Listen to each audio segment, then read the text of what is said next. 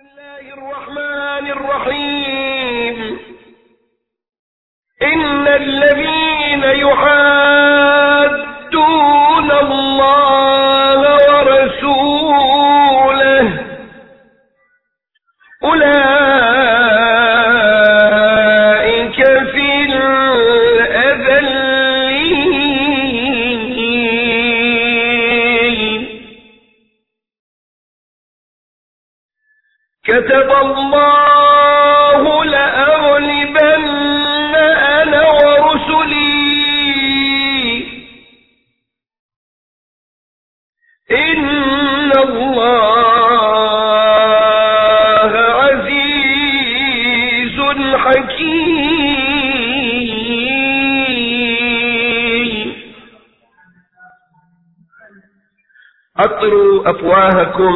الصلاة على محمد وآل محمد.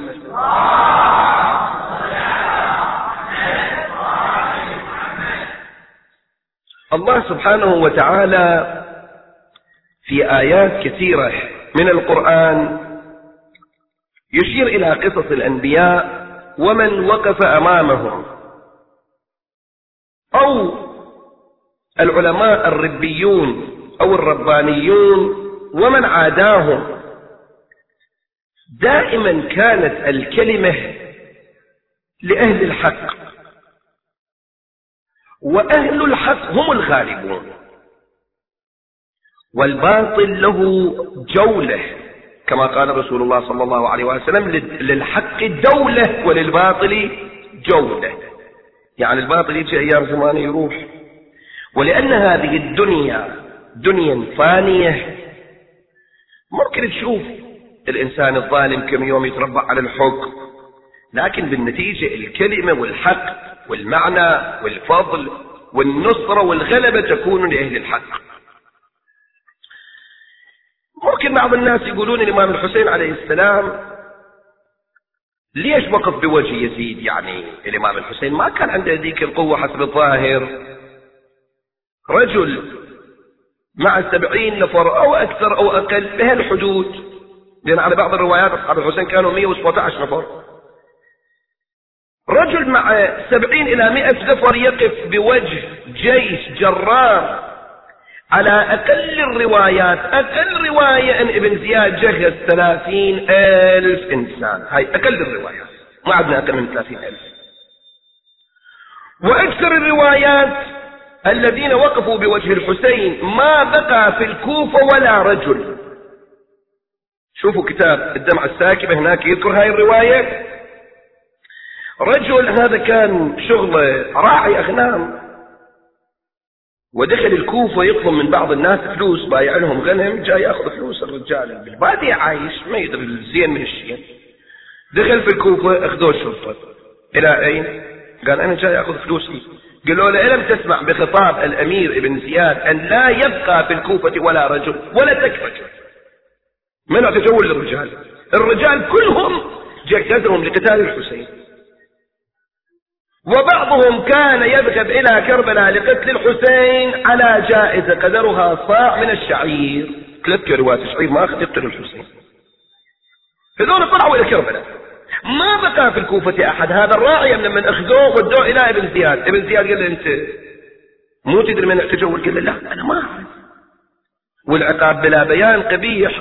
طبح العقاب بلا بيان هذا قانون في علم الحقوق. يعني ما أدري أنا جاي من البادية أخذ فلوسي خلوني أرجع. له لا. أنت خالفت القانون. قال ما كنت أدري. قال اضربوا عنقه. اضربوا عنقه ليعتبر غيره أنا أدري أنت مظلوم. أنا أعرف إنك أنت مظلوم. أنت ما جاي. أنت ما جاي حتى تخالفنا. أنت جاي تأخذ فلوسك. ولكن حتى الآخرين يحسبون حسابهم. يقولون ابن زياد حاكم ظالم حتى المظلوم يقتله. ولذلك أنا أذبحك حتى الآخرين يأخذون دمشق. وذبحك. أنت من هاي الرواية اعرف ما بقى في الكوفة ولا تك رجل. إذا تريد تحسب مئات الآلاف يصيرون قتلة الحسين يوم عاشوراء.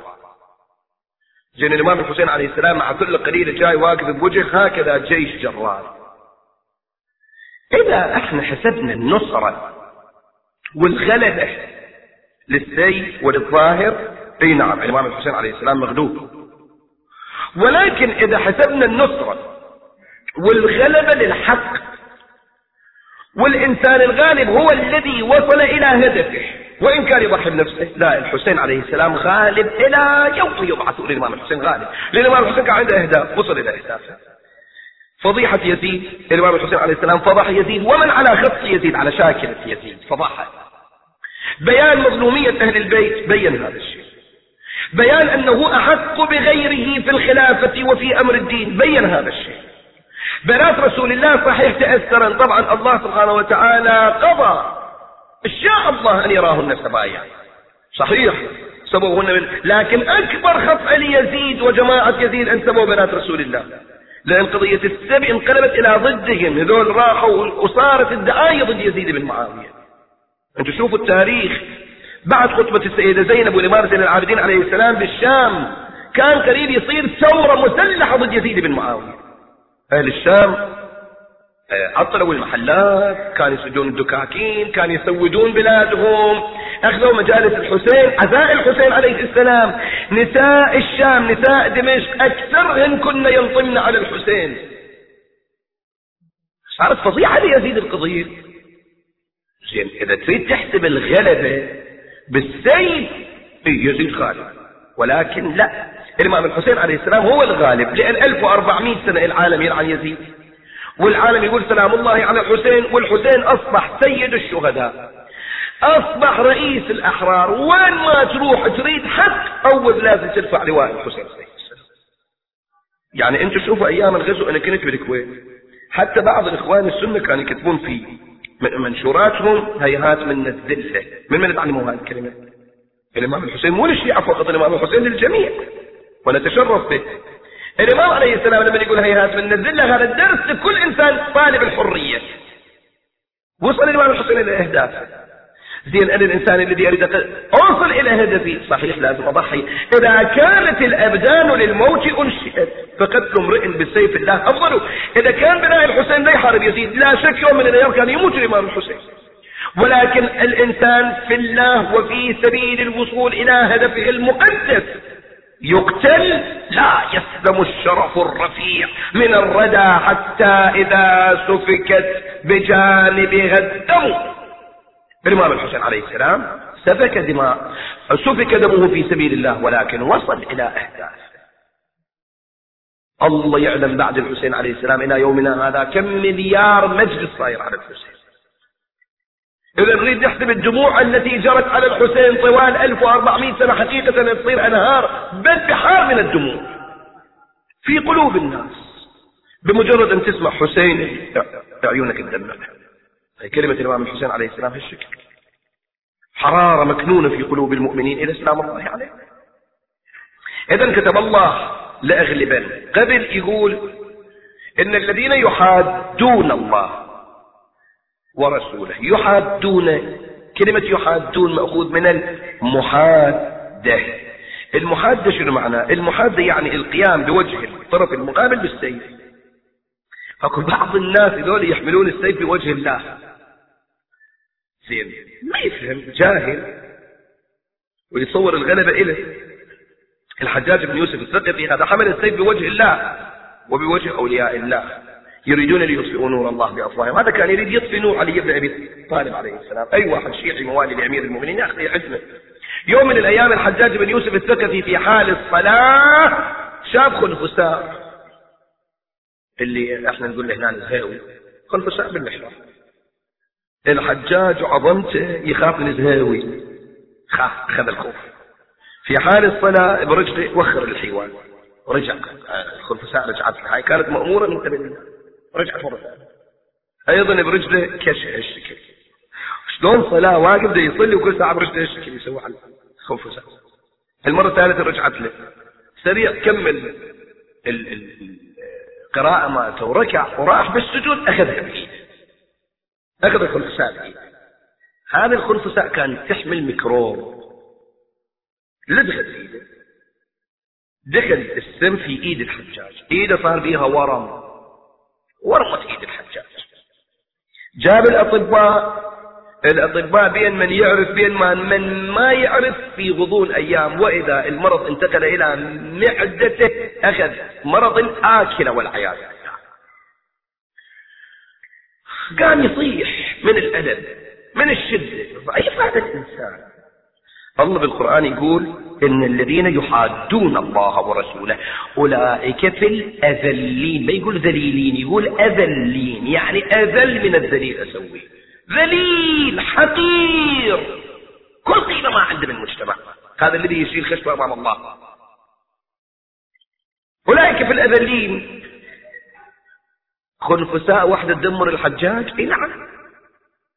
إلى أن آل الأمر إليه أن جابوا له طبيب. طبيب كان حادث شد له قطعة لحم بخيط قال له ابلع هاي اللحمة؟ بلع اللحمة الحجاج. بعدين طلعها من معدته شافوا أطراف اللحمة مليانة بالدود بالديدان. قال له أوصي وصيتك يا حجاج راح تموت الدرك الأسفل وبئس المصير راح. أذل يعني يذل الله سبحانه وتعالى يذل بعض الناس. هذا المأمون العباسي هذا الرجل الطاغي اللي بيقتل الإمام الرضا عليه السلام أكبر جريمة له. قتل حجة الله؟ هذا. في كان الجو لطيف أيام الربيع. ما قدر يفتح على كل رجع في رجعته في طرطوس. وصل إلى نهر مي. مو نهر عين مي. عين مي نابعة لطيفة قال هنا شوي نقعد نتنزه شوي نرتاح. قاعد على هاي العين خذوا لكم كرسي قعد والجيش نزلوا من على خيولهم فصار الصحراء مليان بجيش المأمون العباسي. اجى وقف من الجبل شاف نظرة الله. هذول كلهم رهن إرادة المأمون. شلون قوي المأمون؟ أخذ الغروب رجع. شاف سمك شو هاي السمك كانت مأمورة من قبل الله. الله ترى الله سبحانه وتعالى ما يجيب لك جيش جرار الله يجيب جيش الجراد القمل أقرأ القرآن. الضفادع البقة البعوضة عندك الخنفساء. هاي جيوش. يلا اللي يقدر خليه يقابلهم. الله بعث له سمكة السمكة اجت قام؟ تلعب قدام عين المأمون. المأمون شاف قال اشتهيت السمكة. زين. من يقدر ينزل بالمي مي كان شوي بارد من يقدر ينزل يجيب السمكة واحد من الشرطة قال له أنا له يا أمير الكذا أعطيك كذا فلوس روح انزل صيد لنا هاي. هذا الجندي الشرطي. الشخص الذي كان معه. دخل بالمي وراح صاد السمكة السمكة بعد تفتح حليبها بعد حية أعطى السمكة بيد الحجاج. آه، بيد المأمون. ماكو فرق بينهم. مأمون وحجاج اثنين عربانة واحدة. انطابي المأمون بمجرد أن يشوف هاي السمكة ومشغف بيها السمكة أكو على جلد السمكة مواد لزجة. راحت انزلقت من إيده مرة ثانية راحت بالمي. راحت بالمي كم قطرة مي إجت على وجه المأمون. صار به استبراد. صار به استبراد. قال استبردت فدثروني. دثروا جابوا له لحاف وبطانية وكذا. قال لا لا بردي أكثر. أكثر أكثر أكثر. جابوا له الطبيب الطبيب شافه. قال له يا أمير المؤمنين مع الاسف آثار الموت على ناصيتك بهالسرعة بهالسرعة بهالسرعة. يلا. من يقدر يقابل الله؟ وبالفعل في نفس المكان. نظر نظرة. هذا الجيش الجرار قال يا من يدوم ملكه. ارحم من زال ملكه. هذا. راح إلى الدرك الأسفل وبئس المصير. أولئك في الأذلين. الله سبحانه وتعالى يقول هذول الذين يريدون مقابل الله سبحانه وتعالى ومقابل رسول الله. يقول لهم كلمة أولئك في الأذلين. كتب الله. هاي الآية الثانية تفترض الإمام الحج عليه السلام. كتب الله. لما يقول لك كتب الله يعني القضية مية بالمية راح تصير. الله سبحانه وتعالى أراد وإرادته سوف تتحقق. وما كتبه الله سوف يكون إن شاء الله. كتب الله. لأغلبن. النون للتأكيد. اللام للتأكيد. شوف الآيات اللي بالليالي الماضية. قرأتها لكم أيضا. كلها فيها موارد تأكيد. لا أغلبا ولا كان يقدر يقول كتب الله أغلبوا لا. كتب الله هو تأكيد. اللام للتأكيد لا. أغلب. وجاي وراء نون التأكيد الثقيلة لأغلبن أنا ورسل. يقينا رسالات السماء هي الغالبة. الأنبياء هم الغالبون. لأغلبن أنا ورسلي. إن الله قوي عزيز. هو عزيز حكيم. الله سبحانه وتعالى قوي. إذا أراد شيئا يقول له كن فيكون. طيب شلون يظهر الإمام الحجة عليه السلام؟ أولا في غضون حديثي في هذه الليالي الباقية إن شاء الله نبدأ بحياة الإمام الحجة عليه السلام الخاصة. كيف الإمام الحجة عليه السلام سيغلب على الأرض؟ هذا مورد بحث في هذه الليالي الباقية. الإمام الحجة عليه السلام هو ابن الإمام الحسن العسكري والإمام الثاني عشر وقد نص عليه رسول الله صلى الله عليه وآله إضافة إلى الحديث المشهور بين السنة أكثر من الشيعة أن رسول الله قال الأئمة بعدي اثنا عشر وكلهم من قريش. هو الإمام الثاني عشر. أعطيك نبذة كلش كلش خفيفة. بعد الإمام الرضا عليه السلام إخواني لأن الإمام الرضا المأمون حسب الظاهر خلى الإمام الرضا ولي العهد فصار قدرة حسب الظاهر للعلويين. بعد ما قتل الإمام الرضا عليه السلام العلويين تشتتوا تحت كل حجر ومدر كان يقتلوهم ويشتتوهم. هذا أحمد بن موسى أخو الإمام موسى بن جعفر ومن زاره كأنما زار الإمام علي بن موسى الرضا. عفوا ابن الإمام موسى بن جعفر أخو الإمام الرضا عليه السلام أحمد بن موسى بن جعفر. اللي مدفون في شيراز ومعروف بشاه شيراز. أحمد بن موسى ومحمد بن موسى دول اثنين أولاد الإمام موسى بن جعفر قتلهم المأمون. وخصوصا أحمد بن موسى قاتل مع المأمون يعني جهاد جهاد إلى أن قتل. سلام الله عليه. سيد محمد العابد سيد محمد العابد ابن الإمام بن جعفر جدنا يصير. سيد محمد العابد الذي مدفون عند أحمد بن موسى أيضا ابن الإمام جعفر هذا الرجل كان يعرف بعبادته وبتقواه. عندهم أخ ثالث أيضا الحسين بن الإمام موسى بن جعفر أيضا مدفون في شيراز إن شاء الله إذا رحت روحوا إلى حرمة. هذول هذول أبناء الأئمة شردوا قتلوا في كل مكان. الإمام الجواد عليه السلام كان تحت الضغط الشديد. من قبل الحكومة. آنذاك طبعا الإمام الجواد. برغم عمره القصير بين شخصيته العلمية في المجالس الضخمة العلمية التي كانت تقام. ما عندي مجال. بعد الإمام الجواد عليه السلام اجى الإمام الهادي. الإمام الهادي عليه السلام حينما جاء في زمن المتوكل المتوكل هو ذلك الرجل الذي يقول فيه أمير المؤمنين عليه السلام عاشرهم أكفر. هذا كان عاشر الخلفاء العباسيين وكان أنا أتصور المتوكل ما كان بالحلال. دليل عندي عليه. المتوكل ما كان بالحلال. هذا كان بالحرام. ليش؟ لأن قال رسول الله يا علي لا يبغضك إلا ولد الزنا. والمتوكل كان عدوا لأمير. المؤمنين كان مبغض لعلي والصحابة. عنده فرد واحد راقص مطرب أو على قولة اليوم فنان. هذا كان يدخل بالمجلس. هذا اللعين. كان راسه يعني كان عمدا يضرب موس على راسه يسوي راس مثل الأصلع وكان يخلي له مخدة على بطنه يكبر بطنه. عرفت؟ وكان يدخل بالمجلس وأجلكم الله يرقص ومعه جماعة يدقون. طبعا هذه هذه الأشياء دائما كانت في خطة أعداء أهل البيت. والمتوكل قاعد بيد الخمرة وهذا كان يرقص وينادي أمير المؤمنين الأنزع البطين قصدي يعني علي بن أبي طالب عليه السلام. يعني هذا مثل علي بن أبي طالب لأن الأنزع يعني الذي ما عنده شعر براسه وبالفعل الامام عليه السلام كان راسه في وسط راسه كان أنزع ما عنده شعر هنا بالوسط. شعر متساقط سلام الله عليه. طيب مو طبعا هذا مو نقص الرجل. وكان الإمام عليه السلام بطين. البطين مو يعني بطن كبير الإمام ما كان يأكل طعام. البطين يعني اللي عنده عضلات من الجانبين من الخاصرة. البطل هذاك الإنسان اللي عضلات خاصرته قوية لأن لما يضرب بالسيف الثقيل الضربه وين تجي؟ القوة. تأخذ من عضلات الخاصرة. الإمام كان يقولوا له أن أنزع البطين. وجدول كان يستهزون بامير المؤمنين عليه السلام مثل البطين بهالمعنى المتوكل كان من اعداء أعداء أمير. المؤمنين القضية معروفة الذي ابنه قال لي ليش الشكل تسوي كذا؟ أخذ يستهزئ ابنه. قال غضب الفتى لابن عمه كذا الفتاة في كذا أمه. يسب ابنه يعني يسب عرض نفسه مقابل الناس. إنسان وسخ. المتوكل. المتوكل العباسي بعث إلى الإمام الهادي عليه السلام في القضية المعروفة بالمجلس أنه تعال شوية غني. الإمام عليه السلام قال له يعفني عن ذلك؟ قال له لابد أن تقرأ. الإمام عليه السلام قام وقر تلك الأشعار التي هزت المتوكل وتغز كل ظالم إلى يوم القيامة. باتوا على قلل الأجبار تحرسهم غلب الرجال فلم تنفعهم القلل. الإمام الهادي عليه السلام رجل المعاجز. المتوكل شايف من الإمام الهادي مواقف. يوم من الأيام المتوكل أمر عنده جيش جرار في سامراء. قال كل واحد من أفراد الجيش يجيب معاه سطل تراب كل واحد شال وياه سطل ترسم التراب جاب ديروا التراب داروا التراب صار جبل. المتوكل التفت إلى الامام الهادي قال شو شلون جيش أنا عندي؟ كل واحد إذا يجيب سطل تراب يصير جبل. يريد يخوف الإمام الهادي الإمام الهادي عليه السلام قال له تريد تشوف جيشي؟ قال يا ابن العم أنت عندك جيش؟ الإمام قال له انظر بمجرد أن رأى شاف من الشرق إلى الغرب ملائكة. كلهم مسلحين رهن إرادة الإمام الهادي عليه السلام فصاح ووقع على الأرض.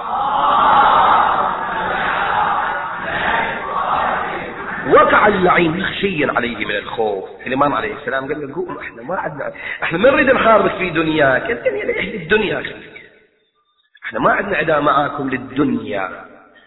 إحنا أجرنا في الآخرة.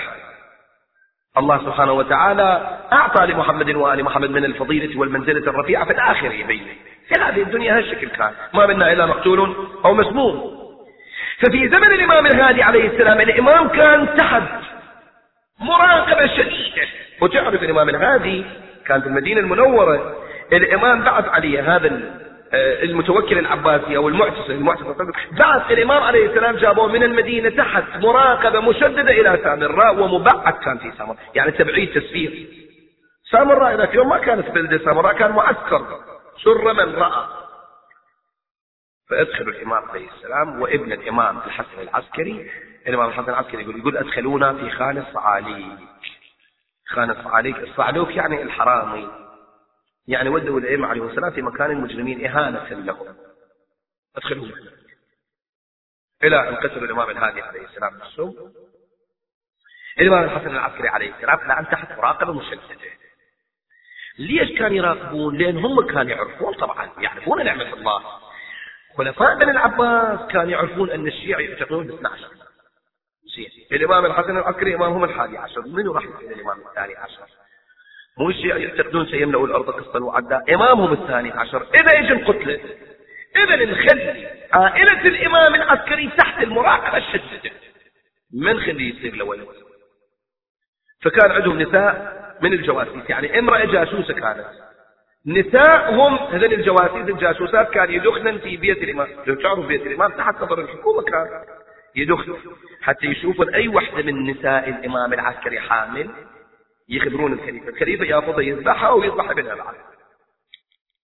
القوافل القوابل التي كنا يدخلن في بيوت الإمام عليه السلام بعضهم كان جاسوسات يجيبون الخبر زين. أرادوا وأراد الله. الله سبحانه وتعالى يقول كتب الله لأغلبن أنا ورسلي. إذا الله يريد أحد يقدر مقابل إرادة الله يوقف تقول لي ها الله سبحانه وتعالى مو أخبر موسى بن عمران بن كبير. قلت لك وقلت إن شاء الله أشرح لك أكثر. حول الإمام الحجة الله أخبر موسى بن عمران في بطن أمه. إجوا شافوا شافوا. بطنه مو صاحب لكن الولد كان في بطن أمه. إبراهيم عليه السلام أيضا هكذا. كان مخفي في بطن أمه. تخيل.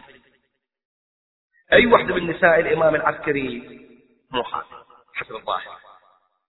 الخليفة قال بأسرع وقت بأقرب فرصة وقتلوا الإمام العسكري. إمامهم الحادي عشر القتل. نسائهم مو حوامل. إذا ما عندهم بعد إمام. القضية راحت سيطلع كلام رسول الله. كذب والعياذ بالله. راح يبقى الملك والحكومة إلى الأبد لبني العباس. لكن أكو واحد اسمه بشير ابن سليمان.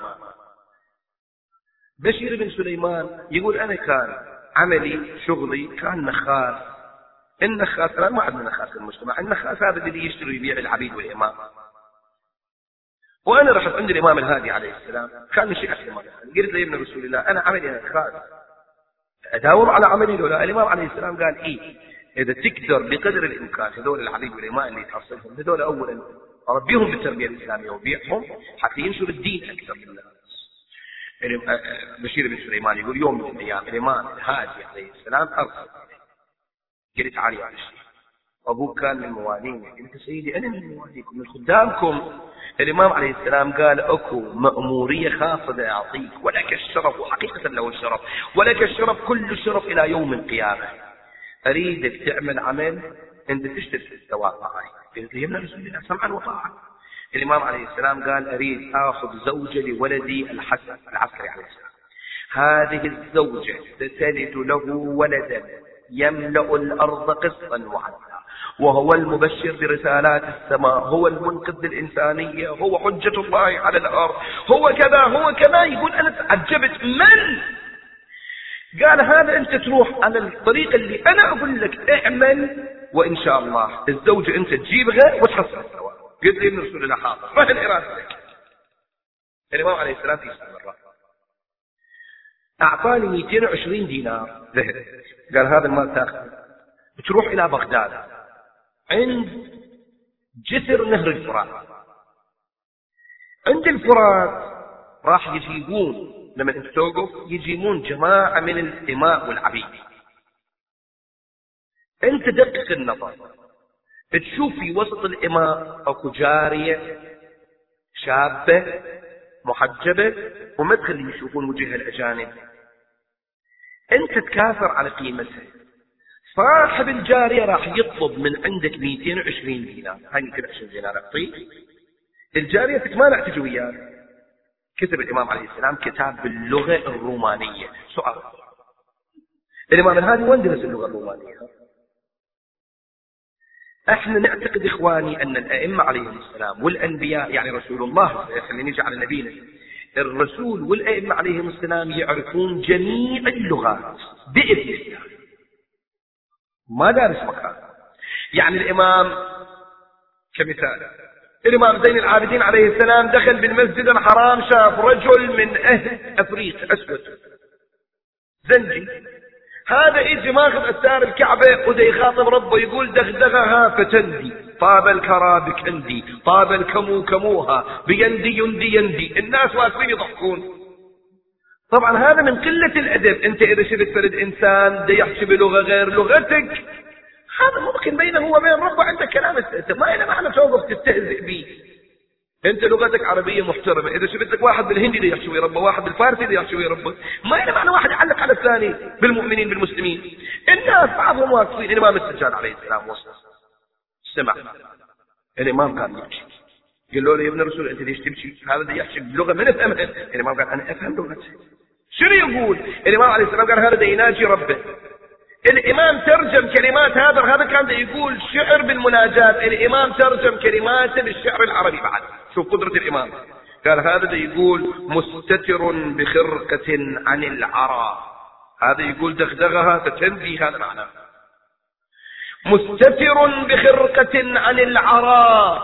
مستغني عنه بأموال الورى. فها أنا وزوجتي وابنتي يا من يرى ولا يرى كما ترى. بيندي يندي. هذاك اللي يحكي بلغته الإمام السجاد عليه السلام من اللي بيعلم الإمام السجاد هاي الإمام أمير المؤمنين عليه السلام في مجلس عمر بن الخطاب حينما أتوه بأسرى بلاد الفرس إيرانيين فرس بيعوا عمر أمر أن يأخذون بنت الملك يبيعوها. كالإمام. الإمام ابن موسى عليه السلام منع قال لا عمل غلط بنات الملوك ما يبيعوهن بيع الإمام. ما يسوقون بنات الملوك سوق الإماء والعبيد. ثم جاءها علي بن أبي طالب. كل التواريخ يذكرون هذه القضية. وقال لها بالفارسية نام توتشيست. يعني شنو اسمك؟ حسين علي بن أبي طالب. ولا في الكعبة. ومع رسول الله بين مكة ومدينة علي بن أبي طالب شو وقت راح إلى إيران درس الفارسية؟ ومن علم الفارسية نقول المرة تكلمت مع أمير المؤمنين باللغة الفارسية. المفروض أن الأئمة عليهم السلام يعرفون اللغات. أرجع لكلامك الإمام الهادي عليه السلام كتب لغة كتب كتاب رسالة باللغة الرومانية. وأعطاها إلى بشير بن سليمان. قال البشير بن سليمان روح إلى الفرات أكو رجل نخاس اسمه عمر ابن يزيد.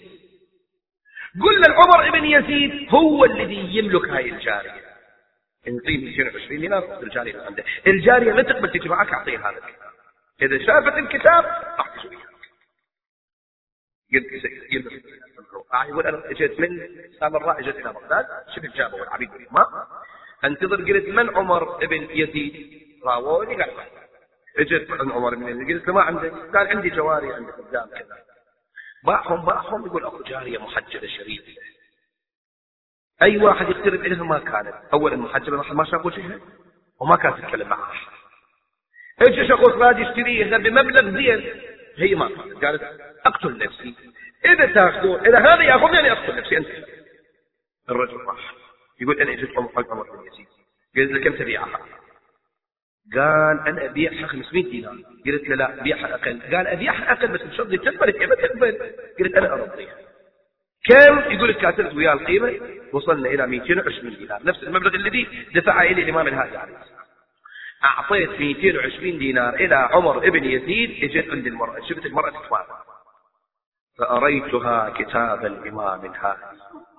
يقول بمجرد أن شافت الكتاب قامت من مكانها وأخذت تبكي وتقبل الكتاب على عينيها. قالت خلاص أنا راضي. خذ. وقامت تتكلم بالعربي بعد. هي قامت تتكلم بالعربي. يقول طلعت وياها اجيت قلت لها أنا الله من أنت؟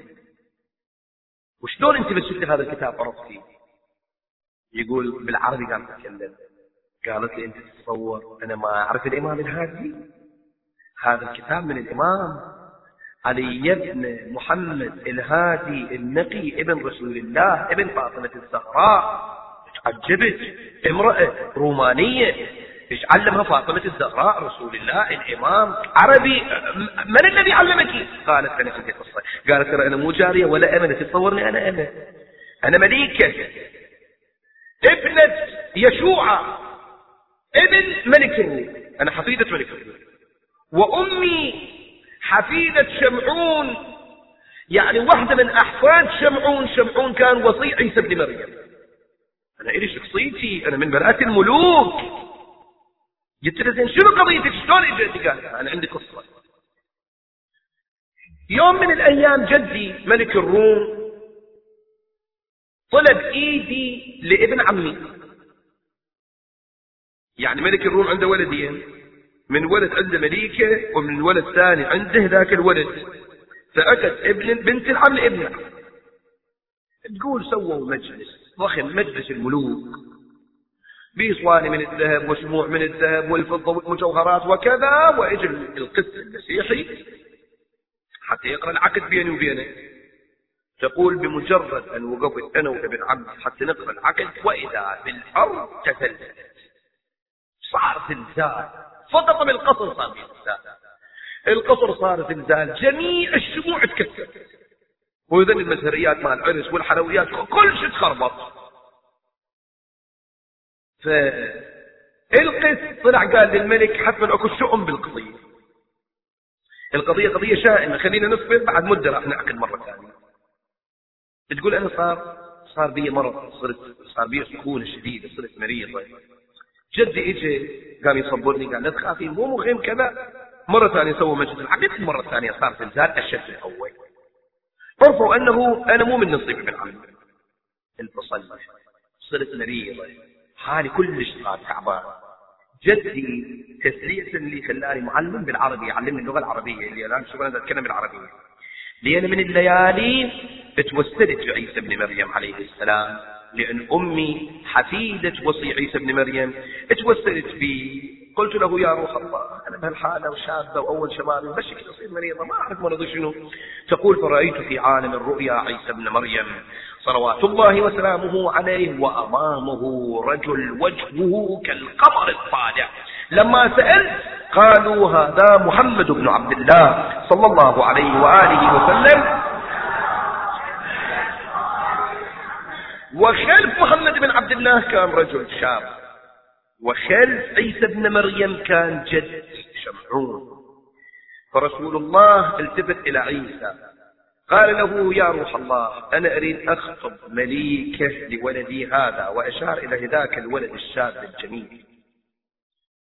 عيسى بن مريم قال أتشرف يا رسول الله؟ أتشرف بهذا الوصال؟ ثم التفت إلى شمعون. قال له يا شمعون بنتك مليكة رسول الإسلام يريدها لولده قال سمعا وطاعة عقدوا إني ليس بالحلم بالحلم حلم عقدوا إني بيني وبين هذا.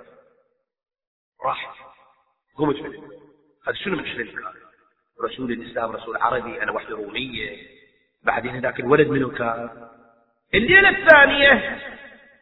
دائما كنت في الفكر الليلة الثانية. رأيت في عالم الرؤيا رأيت في عالم الرؤيا أمي وأمامها امرأة وجهها كفلقة قمر طالع سألت عنها قالوا هي الزهرة الزهراء الصديقة الكبرى فاطمة الزهراء بنت محمد بن عبد الله صلى الله عليه وآله وسلم.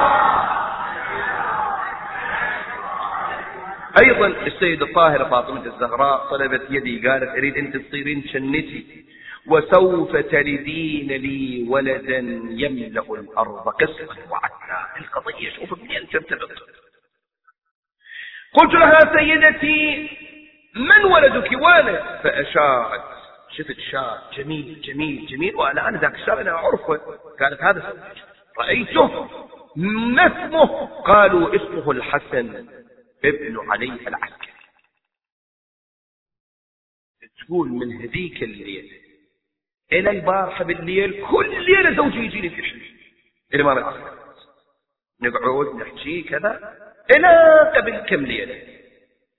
قلت له يا ابن رسول الله أنا خلص أنا صرت مسلمة ها تقول في عالم الرؤيا صرت مسلمة على إيد الزهراء سلام الله عليها. شهد الشهادتين أنا قلت له سيدي إذا أنت حقيقة زوجي لا أمن بالحلم ما يصير؟ إيش وقت راح نتزوج؟ إيش وقت راح أكون عندك؟ قال يا مليكة. راح يصير حرب بين الروم وبين المسلمين. أنت ادخلي مع الخدم. خلي تصيرين أسيرة لا تخافي ماكو عليك شيء. تصيرين أسيرة يودوك إلى نهر الفرات. ياخذك رجل نخاس اسمه عمر ابن يزيد. انت تكونين عنده. لا ترضين اي واحد. إلى أن يأتيك رجل يتكاثر عليك يأخذ 220 دينار يشتريك لا تقبلين إلا أن ترين الكتاب من أبي علي الهادي صلوات الله وسلامه عليه الكتاب باللغة الرومية. تقول أنا كنت منتظرة هذا المورد إلى أن شفت اليوم أنت جيت وجبت الكتاب من اللغة الرومية والكتاب بتوقيع علي بن محمد الهادي صلوات الله وسلامه عليه فأنا أتشرف أن أكون شن لفاطمة الزهراء هنا بين قوسين أنا عندي كلام إخواني الإمام المهدي سلام الله عليه له قرابة بالإمبراطورية الفارسية وله قرابة بإمبراطور الروم. هو ابن رسول الله لا شك فيه. يعني الإمام المنتظر عليه السلام هو ابن محمد بن عبد الله لا شك فيه من أحفاد رسول الله. ينسب نسل الطاهر إلى رسول الله ذلك النسل الذي ما خلق الله أطهر وأشرف منه. هذا من طريق الأب طريق الأم واحدة من أمهات الإمام. المنتظر أم الإمام السجاد. بنت ملك كسرى. بنت ملك الفرس. أم الإمام السجاد كانت بنت ملك الفرس اللي أنا أشرت الإشارة قلت عمر هذه بيحة والإمام علي عليه السلام قال لها نامت وشيف لما عرفت نفسها الإمام علي عليه السلام قال لها أنت حرة. شوفي أي واحد من الرجال تحبين انتخبي. قامت جاءت نظرت إلى الوجوه تصفحت الوجوه ووضعت يدها على كتف الحسين بن علي صلوات الله وسلامه عليه. فولدت للإمام الحسين علي بن الحسين صلوات الله وسلامه عليه الإمام السجاد إذا من طرف أكو ارتباط بين الإمام الحجة وبين الإمام السجاد. الإمام السجاد جدة وأم الإمام السجاد بنت ملك أم الإمام المهدي بنت ملك الروم. ولذلك الإمام المهدي سلام الله عليه حينما يظهر عيون الإمام المهدي زرق.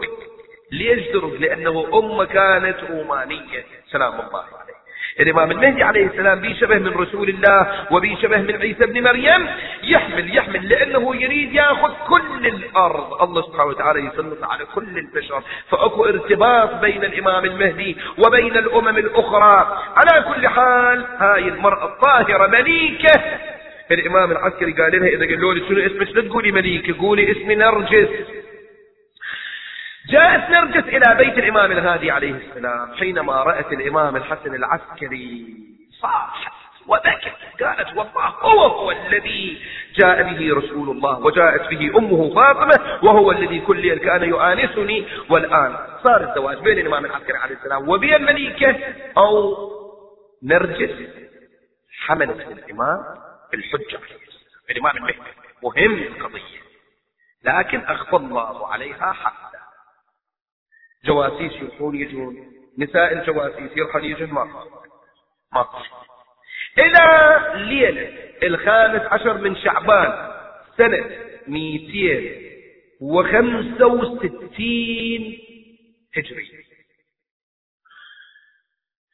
الإمام العسكري عليه السلام عنده عمة اسمها حكيمة سلام الله عليها. حكيمة بنت الإمام الجواد. ومدفونة في ضريح الإمام العسكري. إذا رحت سلم على حكيمة سلام الله عليه هاي حكيمة كانت امرأة طاهرة بنت إمام معلوم مقامها.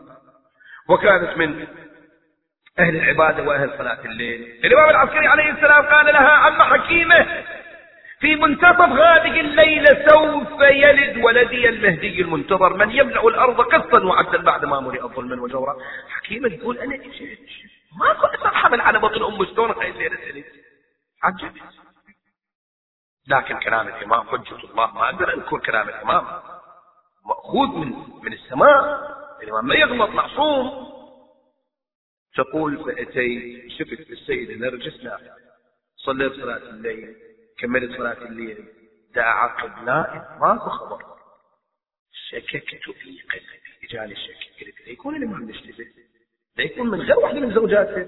مو نرجس. يقول بمجرد أن أنا فكرت وإذا من هذيك الغرفة سمعت صوت الإمام العسكري عليه السلام صاح عمه لا تشك. فقريبا سيرد حجة الله على الأرض. تقول بين أنا كذلك وإذا شفت بالسيدة نرجس قامت وشكت لي ألم في بطنها. تقول أنا إجيت بمجرد أن أتيت إليها وإذا بها وضعت مولودا أنار البيت كله. كفلقة قمر طالع فلما رأيته رأيته سقط على الأرض. حاملا اصبع سبابته نحو السماء بعد لحظات جاء الامام العسكري عليه السلام وقال عم عم ناوليني ولدي حبيبي. ثم أخذه قبله وقال له بني اشهد. ارفع صوتك بالصلاة على محمد قال بني اشهد. تكلم معي. إذا عيسى بن مريم يتكلم بالمهد الإمام المهدي ما يتكلم. السيدة حكيمة تقول تقول فشهد أن لا إله إلا الله وأن جدي محمد رسول الله وأن أبي علي بن أبي طالب ولي الله وأن أبي الحسن أبي الحسين. واحد واحد. جاب أسماءهم إلى أن جاب اسم الإمام العسكري صلوات الله وسلامه عليه شهد وقال اللهم أنجز لي ما وعدتني هذا يوم لا أنجز لي ما وعدتني كتب الله لأغلبن أنا ورسلي.